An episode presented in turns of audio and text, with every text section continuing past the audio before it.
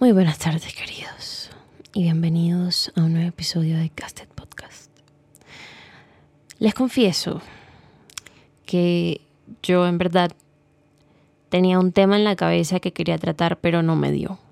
No me dio, o sea, siento mucha ansiedad en este momento, siento como que estoy teniendo problemas con mi vacío existencial y quiero relajarme un poco y como no he grabado hace rato, pues dije, vamos a sentarnos acá y echamos chisme.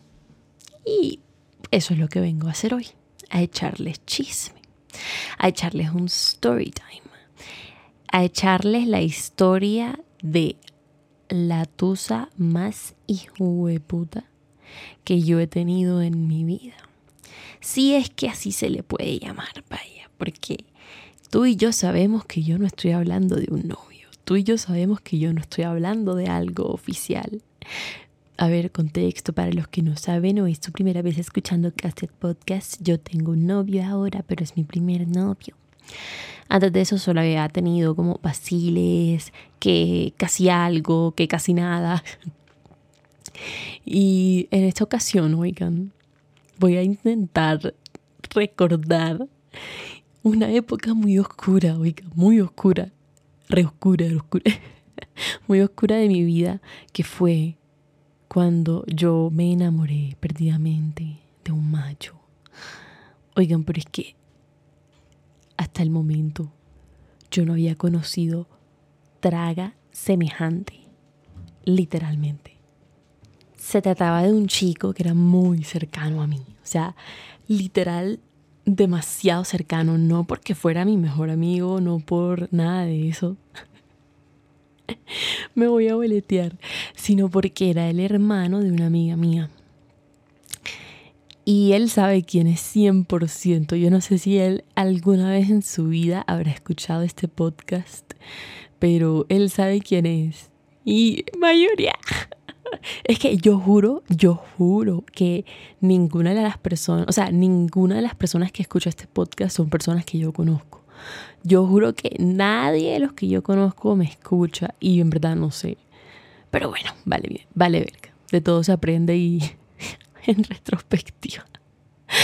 Es muy chistoso y, me, y aprendí mucho. Bueno, total que era un personaje, oigan. Yo lo sitúo contexto. Yo tenía 14.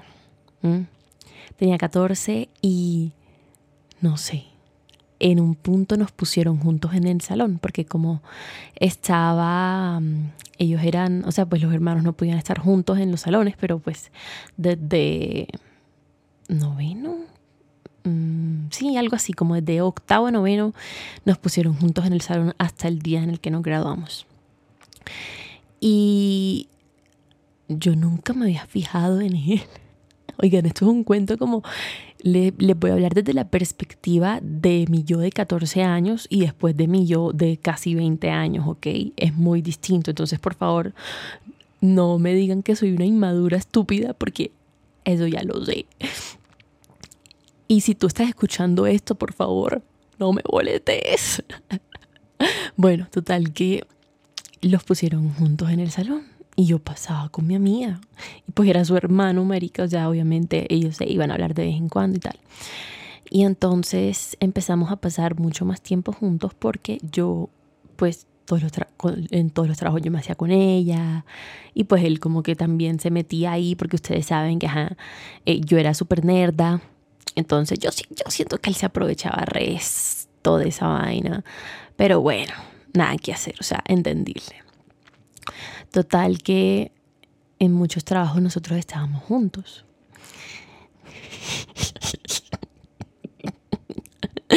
y entonces, mm, él siempre como era muy coqueto, o sea, él era exageradamente coqueto. Y yo en ese momento no estaba como muy acostumbrada a que los hombres me prestaran atención. Bueno, los hombres no, o sea, los niños los, los jóvenes, vaya, los muchachitos, me prestaran atención. Pero me acuerdo que lo primero que me gustó de él fue como su olor, o sea, su perfume. Y yo, puta, me encanta este man. O sea, yo me tragué muy rápido, muy, muy rápido. Y literal, de la manera más estúpida, porque yo me tragué de un man, el típico man que llegaba a tu, a tu, a tu pupita y te decía vainas y te coqueteaba, pero era mamando gallo, pero yo era como, ay, te amo. y la primera vez que él y yo tuvimos un encuentro fue en un class plan, o sea, en un plan de clase, donde en la que su momento era como mi hermana literalmente, o sea, yo estaba, mejor lugar no podía estar. Y, y era, era mi, primer, mi primera borrachera y tal, con vodka, cuando decían el vodka de qué, el rosado, no, no me acuerdo. El primer, ese fue el primer encuentro que nosotros tuvimos. Eh, y no empezamos, nada grave, o sea, nada guau. Y después de eso, eh, nos seguimos metiendo, pero, oigan, yo estaba caída, yo estaba rendida por ese hombre. Y él claramente no lo estaba por mí, pero es que él me lo había dejado claro desde un principio. O sea, él a mí me había dicho de cierta manera como que, o insinuado más bien como que eso era un vacile y ya, que eso no era nada serio, pero yo en mi mente era que no, yo te puedo cambiar, te lo prometo, yo puedo ser todo lo que tú necesitas que yo sea, oigan, yo me volví una idiota, pero es que de verdad yo no tenía neuronas o sea, yo no tenía ni una sola neurona que no estuviese pendiente de ese hombre. Y eso claramente me afectó muchísimo en el colegio. No en las notas, las notas valían verga, sino en mi experiencia de ir al colegio, porque todos los días Recuerden, este es el pensamiento de una niña de 14 años. Todos los días era como que si me clavaran un cuchillo en el corazón. De ver a ese hombre con otras, Dios mío, porque claro, o sea, él era como... No me gusta utilizar la palabra popular porque siento que eso es súper estúpido, pero él era muy social y tenía muchos amigos y tenía muchas amigas, tenía muchas mejores amigas. Y entonces ver a ese hombre con otra niña. Yo decía, maldito, maldito Armando Mendoza. Y entonces, este, bueno, retomando.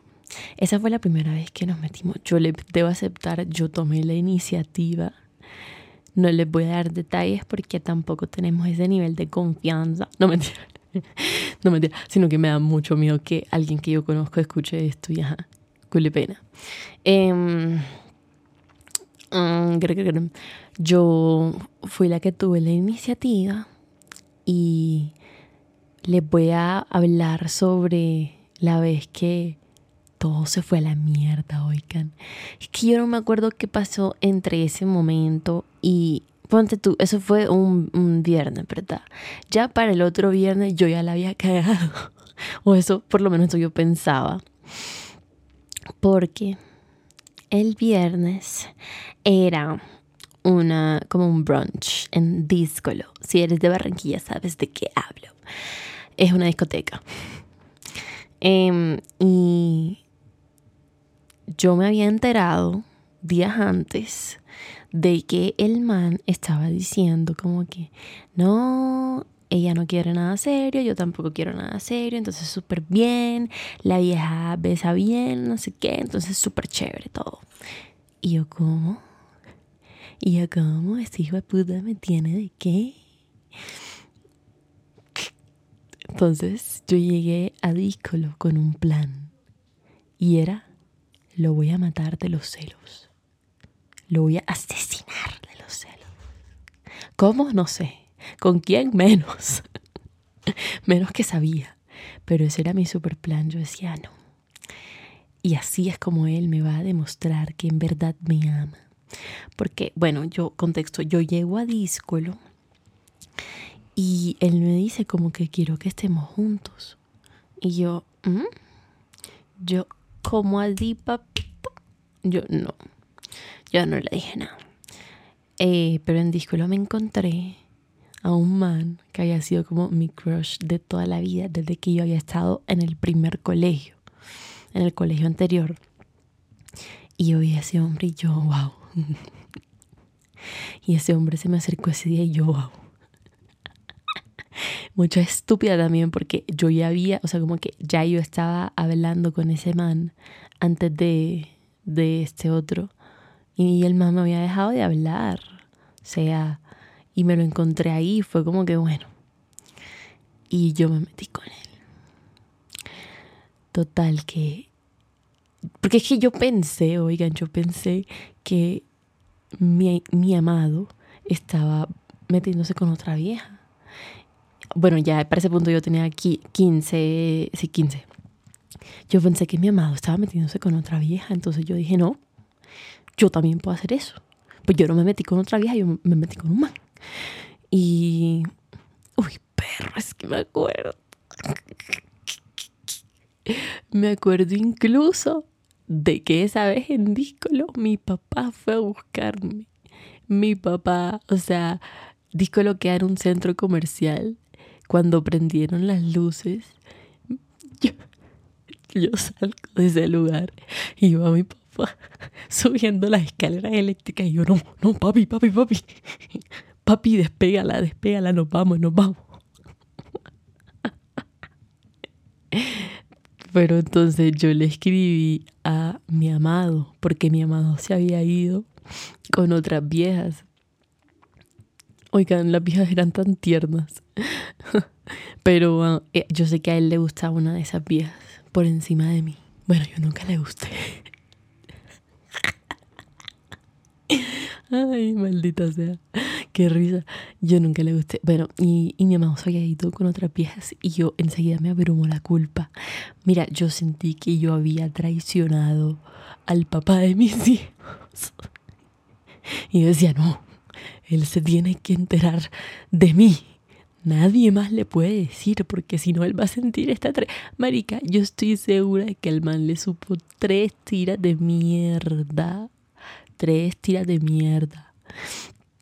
Pero yo me acuerdo de esa conversación explícitamente. Yo le dije, me metí con tal.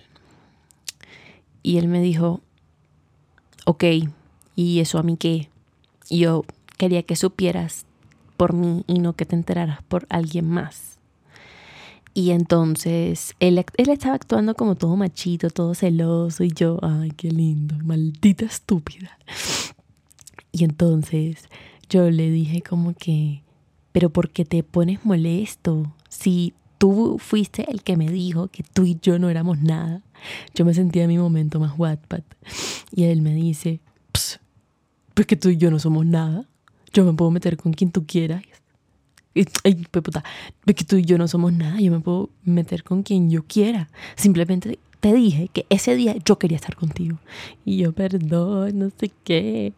Yo no te quiero ver con otras viejas. Tú eres la única persona que yo quiera. Y el mal, mal parido ese. Oigan, los, los manes de 15 años son una vaina muy, muy madre. Y el va y me dice como que, mm, pero que planeas meterte con los dos. Pues no, mi amor. Ya, métete con él. Y yo veré qué hago. Y yo, y en ese momento yo sentí un crack. ¿Saben qué era? Mi corazón. mi corazón, mi corazón haciendo.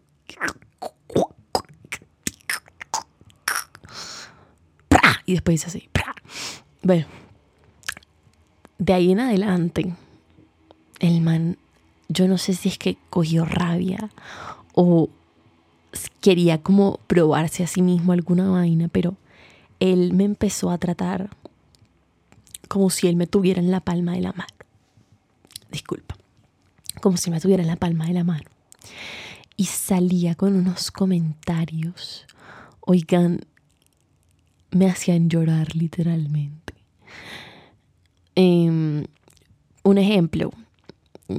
Una vez estábamos en clase, él estaba sentado con un amigo de él que... Em, en ese momento era súper como, no sé, como guache, como el X, ya no, o sea, ninguno de los dos es así ya, pero estamos hablando del pasado, ¿no? Del pasado.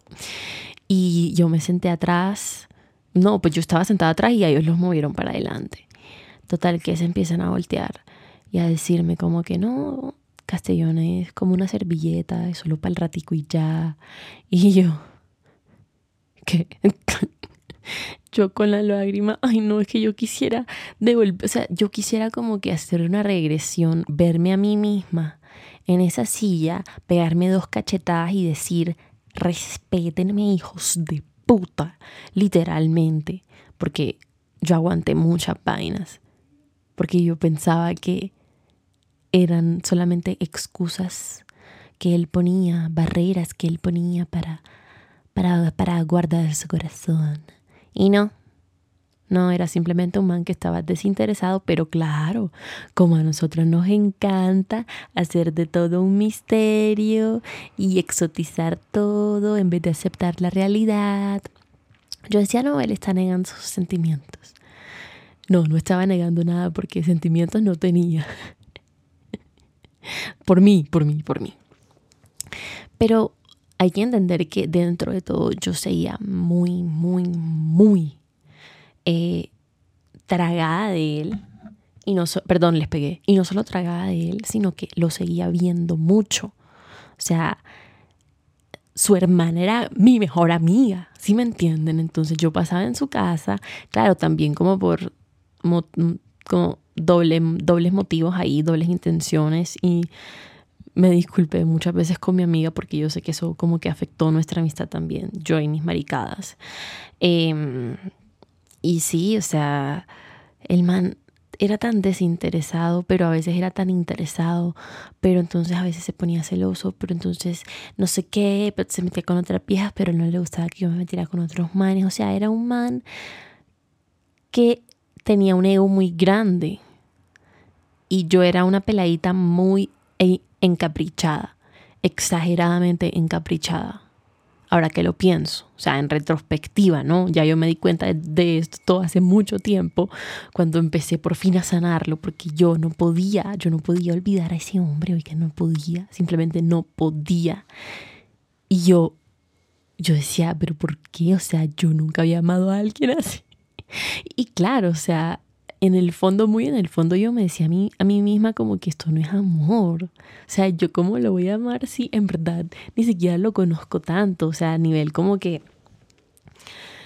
Eh, nivel como que... No sé cómo es el man cuando está enamorado. Y mucho menos voy a saber cómo sería el man si estuviese enamorado de mí.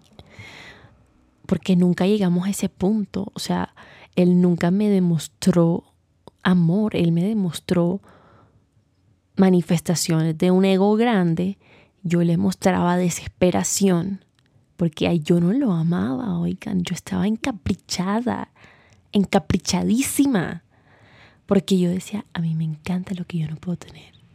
¿Por qué? Porque cuando suelo tener las vainas me asusto y corro. Entonces, por eso cuando yo era chiquita y no sabía esa parte de mí, siempre me atraían manes que no estaban emocionalmente disponibles, o por lo menos emocionalmente disponibles para mí, porque este no representaba para mí un compromiso. Yo no tenía que hacer nada más que perseguirlos. Perseguirlos para mí era mi muestra de que estoy dando todo de mí, estoy amando como tengo que amar y no necesito nada a cambio y no.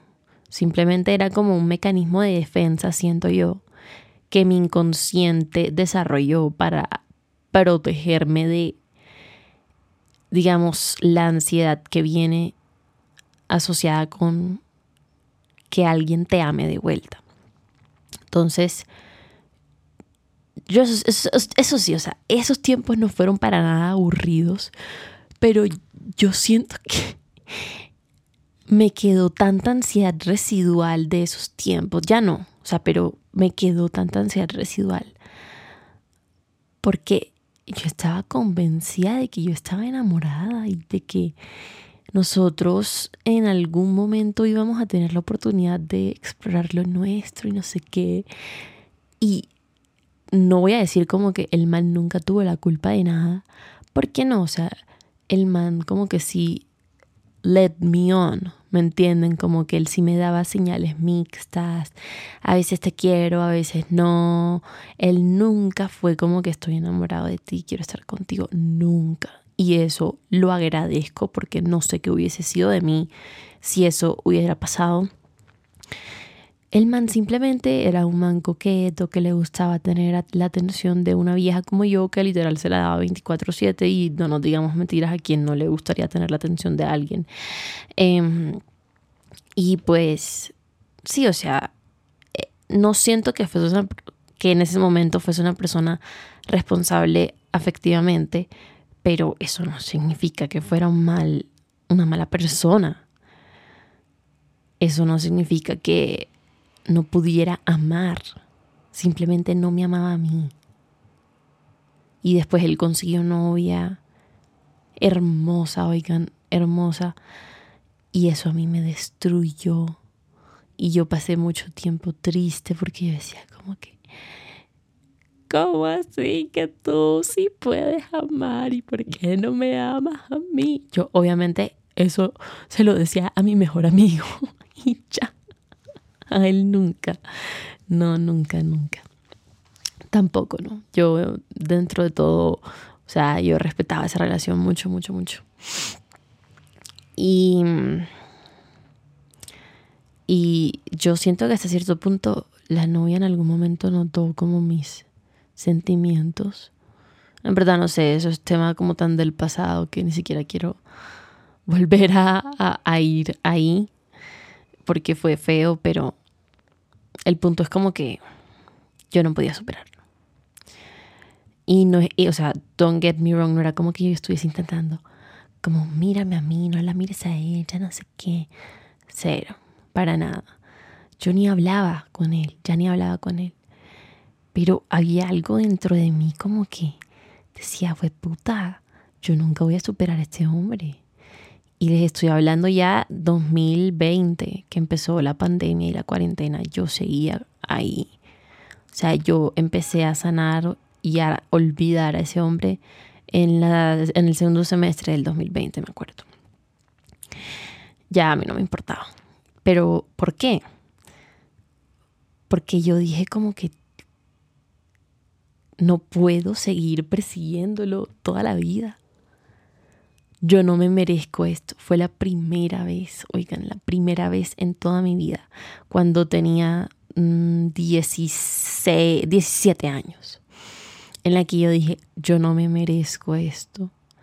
Yo me merezco a alguien que me ame de la misma forma en la que yo amo.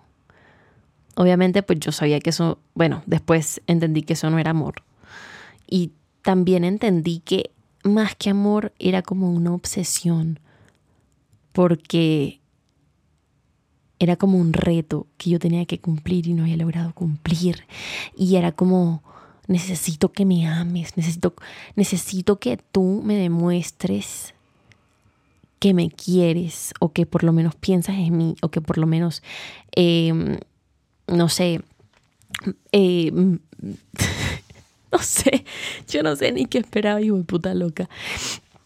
Pero yo necesitaba eso, porque eso a mí me daba validación, ¿me entienden? Eso a mí me hacía sentir como que, ok, me están, me están viendo, estoy siendo vista, estoy siendo escuchada. Y siempre, siempre, siempre necesité mucho, mucho de eso. Y quiero simplemente hacer el, anuncio de que de este episodio se van a desprender dos más, que son primero... Em, cómo saber si me gusta o simplemente es un capricho. Y el segundo, em, necesito la validación masculina para ser feliz. Y pues sí, o sea, fue como lo que vino después, porque es que no fue un proceso para nada lineal, para nada, para nada, para nada. O sea, yo ahí había veces que me sentía muy mal, o sea, pero como que, que el corazón me dolía así, Y había veces que yo estaba bien. Y ahora, en retrospectiva, sé lo que era. Era yo una niña encaprichada y él un man que pues no tenía la responsabilidad de hacerse cargo de mí, porque la que tenía que hacer ese cargo de mí en ese momento era yo misma. Yo estaba buscando a alguien que me salvara, yo estaba buscando a alguien que me brindara validación, que me diera la atención que yo misma no me estaba dando. Y dije, no, así no es.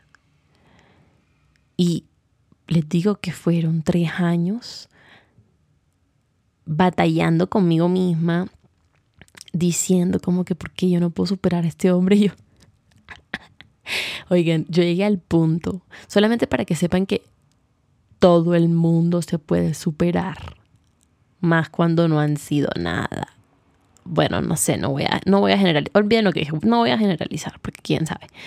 Pero yo llegué al punto que yo dije, Dios mío, si yo me llego a casar algún día y este hombre se aparece, ¿yo qué voy a hacer?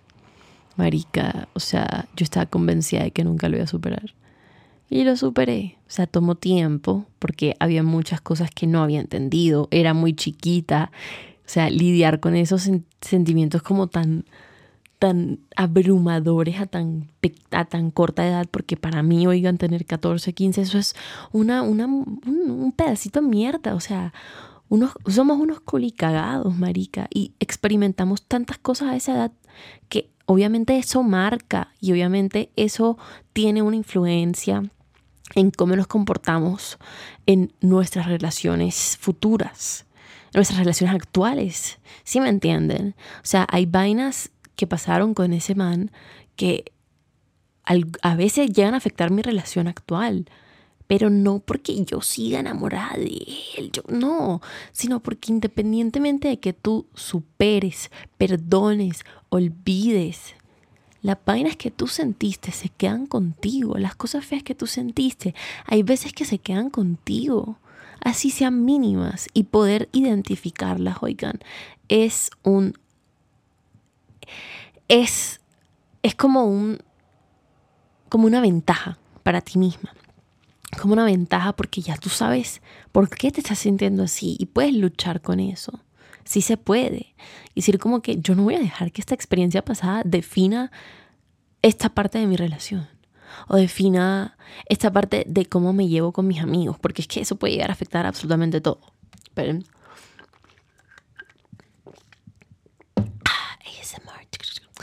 ¿Y qué? Y creo que con esta historia lo que les quiero decir es, Marica, hay que quitarle la responsabilidad a las personas de cuidar de nosotros, primero que todo. Hay que dejar de pensar que todo el mundo es perfecto. O sea, hay que dejar de ponerlos en un pedestal. Porque en el pedestal solamente vas tú perra, nada más tú. Hay que saber comunicarse. Saber comunicarse. Porque yo habla, o sea, yo llegué a hablar muy pocas veces con él así como que cara a cara y directo. Pero las veces que lo hice, siento que siento que fue como siento que fue como que un un baño de realidad para mí la última vez que yo hablé con él sobre el tema, que fue un día en la playa. y yo jurando que íbamos a nadar hacia el atardecer. Un día en la playa que el man me dijo como que, perro, yo no sé tú ¿por qué te enculaste tanto si nosotros éramos un vacile y ya? Y me lo dijo así en mi carátula, o sea, en mi cara. De vaina no me escupió, pero yo agradezco eso mucho. Y en el momento yo decía, no, este de puta mal parido. Que, y hoy en día digo, marica, o sea, man era un hijo de madre, pero man me decía las vainas en mi cara. ¿Sí me entienden? O sea, es que yo era rara también porque yo decía, yo necesito que me deje las cosas claras. El man me dejaba las cosas claras y a mí no me bastaba con eso. Porque bueno, él también era, era raro. Oigan, era raro. O sea, nuestra, nuestra interacción en sí fue muy rara. Siento que por eso fue como tan traumática en su momento. Pero hoy en día, bueno, yo no, yo no me hablo con él. Pues, pero es que yo estoy, o sea, yo, yo sé que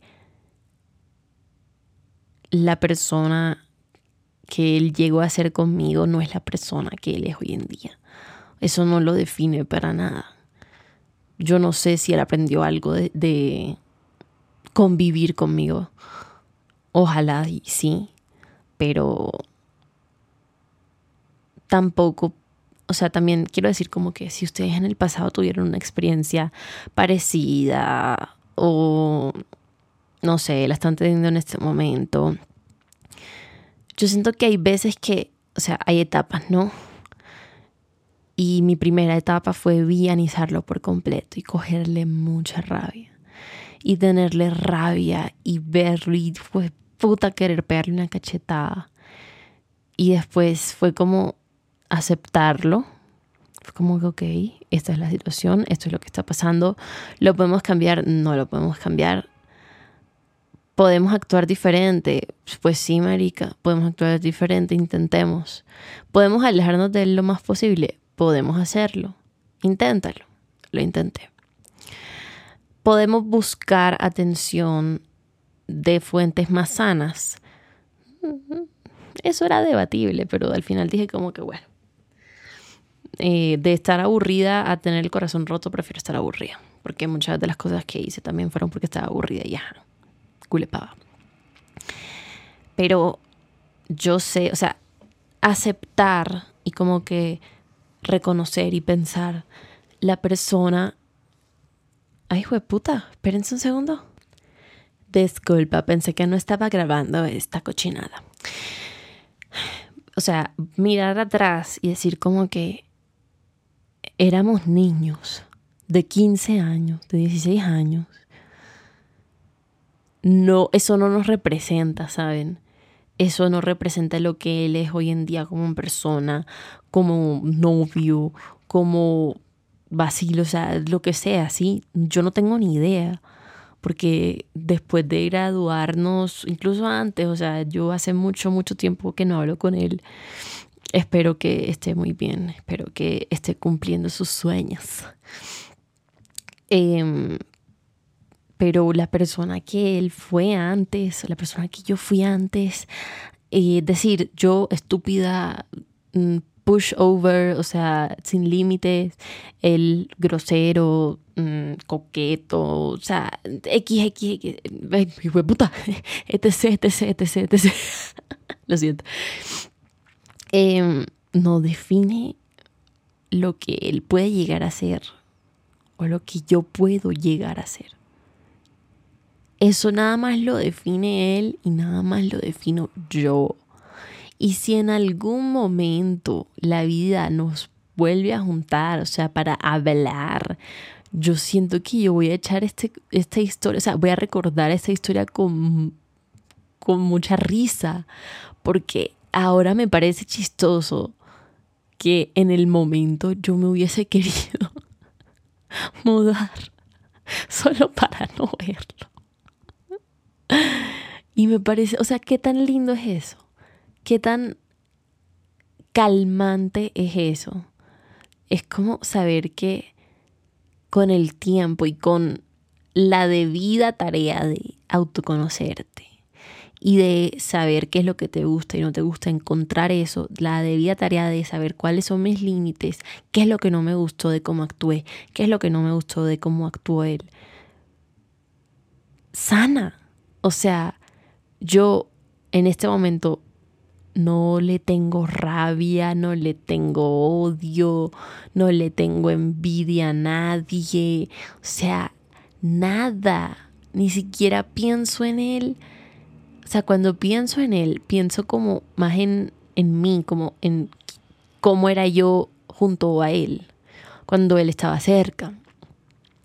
Y sí, marica, yo siento que el man me volvió mierda en su momento, pero en eso yo también tuve mi responsabilidad y asumir mi responsabilidad siento que también le quita fuerza a él o a cualquier persona, ¿saben? O sea, decir como que, pucha, esto no se dio también por, por culpa mía, o no por culpa mía, sino por mis razones, eso te saca como de tu burbuja de todo me sale mal, nadie me quiere, no sé qué tal, porque eres consciente de ti, eres consciente de lo que estás haciendo o estás dejando de hacer.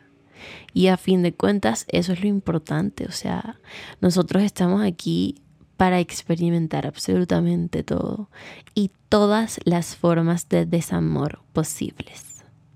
Así que yo no sé si esto cuenta como una tusa o no, pero sí siento que fue como mi primera tusa, de verdad. O sea, la primera vez que yo en verdad sufrí por amor y yo entendí. Ay, en ese momento yo no era Swifty, pero yo en ese momento hubiese entendido tanto. Y sí, oigan, eh, lo que les quiero decir es como que todo pasa todo pasa. Todo va a pasar. Y si tú tienes 14 o 15 en este momento y te está pasando algo parecido, escríbeme. Ah, bueno, y si tienes 19, 20 y 25, también escríbeme. Porque siento que este tipo de vainas pueden pasar a cualquier edad. En verdad, uno se puede encaprichar a cualquier edad. Y sí, o sea, todo va a pasar. Tienes que confiar en ti, tienes que confiar en tu fuerza, en tu fuerza visceral que te salga de, adentro. Así como yo puedo, hijo de puta, y hijo de puta el que diga que no. O sea, va a pasar, porque todo pasa. Todo pasa. Métanse eso en la cabeza. A ver si yo también logro metérmelo en la mía, Dios mío, cabeza dura. Y bueno, ese es el mechis de la noche. Espero que les haya gustado, espero que se hayan reído, espero que alguna de las experiencias, eh, de las conclusiones, de las reflexiones les haya servido. Y bueno, queridos, eso es todo por el episodio de hoy. Muchísimas gracias por acompañarme. Y no se les olvide calificarlo con cinco estrellas, seguirme en Spotify, en Instagram, en todos lados. Muchas gracias. Nos vemos en una próxima ocasión. Chao, chao.